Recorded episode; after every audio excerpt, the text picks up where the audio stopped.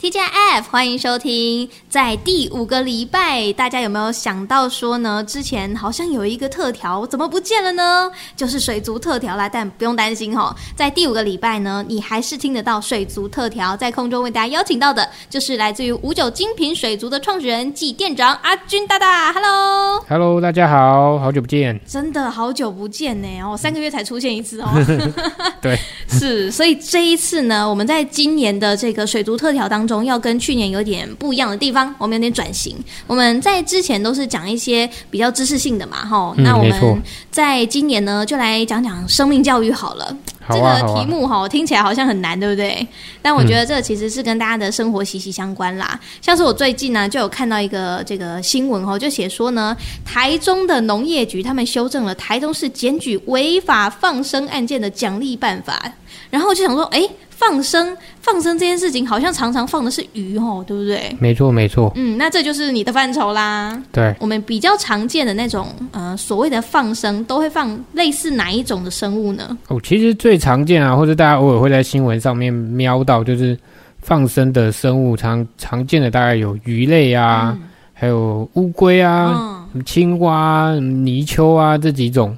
都是常常之前在新闻上面曝光的一些被放生的物种。嗯哼，那其实放生这件事情，对于放生的那个地方造成很大的破坏。嗯，一个是那个区域原本可能没有住着你们这些所放生的这些物种，那或者是那个区域也不适合被放生的那些物种居住。嗯，所以你原本我们大家的好意的出发点的放生。可能最后会变成负面的放死，就是你放进去之后，其实它根本就不适合住在那边。嗯，那它可能放进去，可能它不到一个月，或者甚至一个礼拜，它就死亡了，或者是在那个栖地里面，其实有其他掠食者。其实你放进去的东西，可能很快就被那个掠食者所捕食掉了，就变成放饲料进去。对，那这样子还会反而还会造成掠食者那个族群的壮大。嗯。那其实就没有办法达到当初所谓放生所要把这些生命拿出去外面，可以让他们在野外活得很好的这种目的。对，其实放生原本就是为了要让那个生命可以延续它的生命。对，其实出发点嗯是没有错的，嗯，但是你放的地方跟你放什么东西这两件事情其实很重要。嗯，假如你放的地方是合适的，你才有机会达到所谓放生这个条件。对，嗯，那再来就是。即便是合适的那个地方，一定有它原本住的相对它对于那个环境生态平衡的数量。例如，你今天放青蛙，嗯，那区域里面一定有原本住在那边适合生长、适合它们壮大的一个数量。例如，那边的食物昆虫就是大概只有能够维持，例如一百只青蛙居居住的那个环境。对。结果我们今天诶，因为放生，我们想说让。这些青蛙可以回归到野外，嗯，所以我们今天一口气放了两百只。哇！那原本这个适合住一百只青蛙的地方，今天突然冲出了两百只青蛙一起，那这时候会面临到什么问题？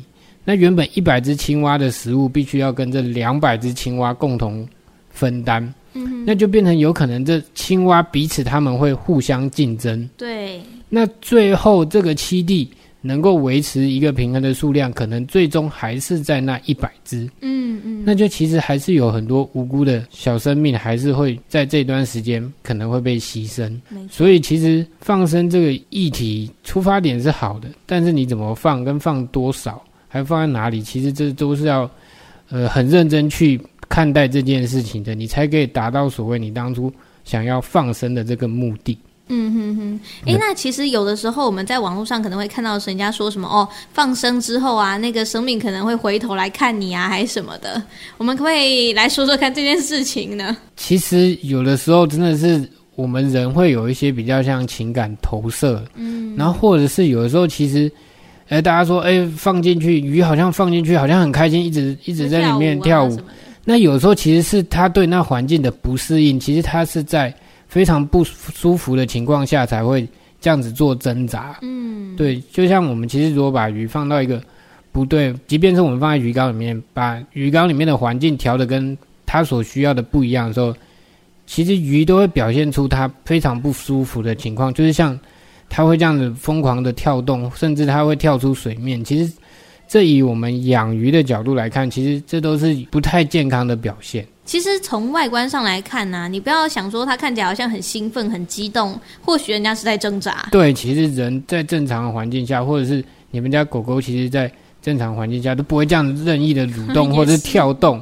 如果它真的很兴奋，那是因为它跟你已经培养很久的感情。它看到你，它会投射出说：“我看到我主人了，我可能等一下可以出去散步，或者我等一下有好东西吃，才会有这种兴奋的感觉，而不是说你今天从。”外面那到处呃买一买一笼鱼，然后倒进去，然后那鱼就突然觉得好兴奋，我我投奔大海了。其实对鱼来讲，那都是它其实根本不知道发生了什么事情，它可能只知道这个新环境它很不舒服，或是它在很紧迫的情况下被放到一个很空旷的场域里面。其实这都是。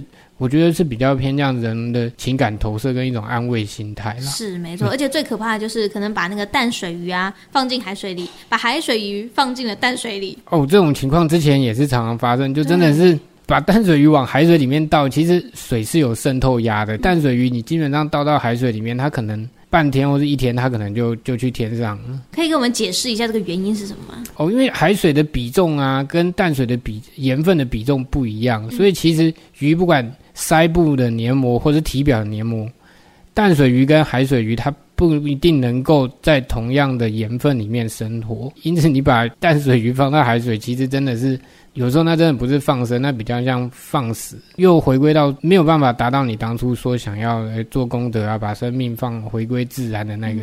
对，因为它被回归到一个不是属于它自然的环境里面。哎，那像刚刚说的那个渗透压不一样啊。那如果今天我把淡水鱼，就是河水里面的鱼啊，放到了海水里面去，嗯、会不会因为呃外界的盐分比较大，然后就反而把它自己的身体的水有点抽干的感觉？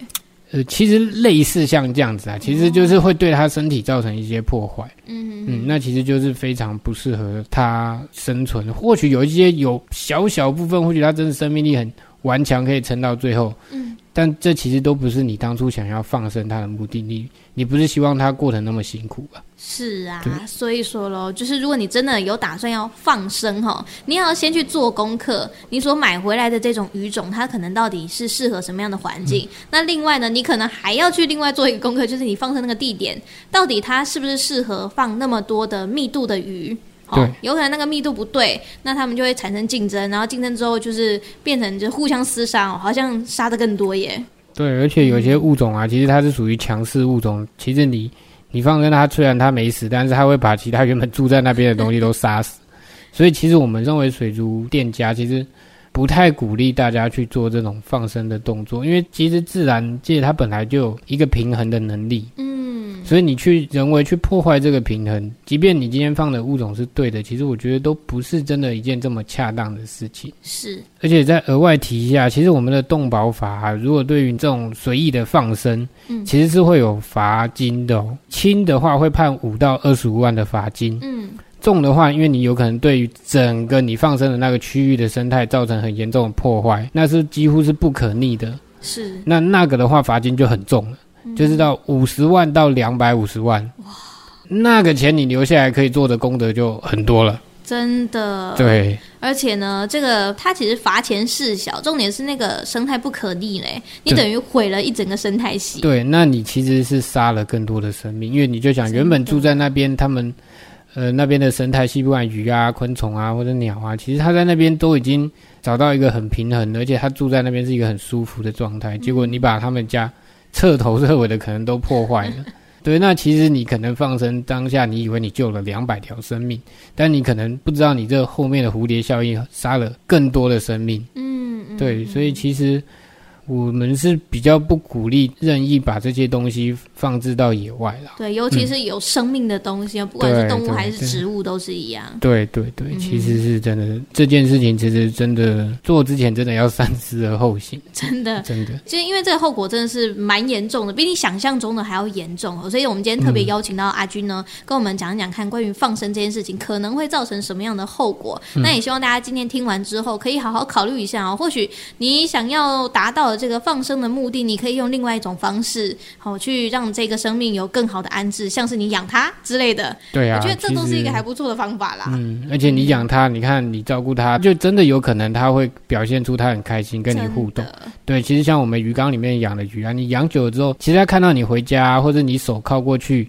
他都会很开心的游过来找你，没错。那那就是真的是，其实你跟他已经有一个达到一个情感互通，他已经认识你了。嗯哼。那这种的生命延续，我觉得会比放生来的更宝贵，而且这养鱼其实是一件很疗愈的事情。嗯哼。而且你知道你照顾的生命，其实它活得很开心，这个我觉得比放生这件事情还来得更珍贵。对啊，所以说了，我们今天这个话题哦，虽然感觉起来好像有点沉重，但事实上 跟大家生活还算是息息相关了。大家真的要稍微注意一下下。对对对，对，所以今天在空中呢，非常感谢来自于五九精品水族的创始人阿军大大跟我们分享这么多，谢谢您，谢谢大家，下次再见。没错，我们下一次见好像就是六月的事了吼。哦，好哦，可以可以。好，那么我们就六月见喽，拜拜，拜拜。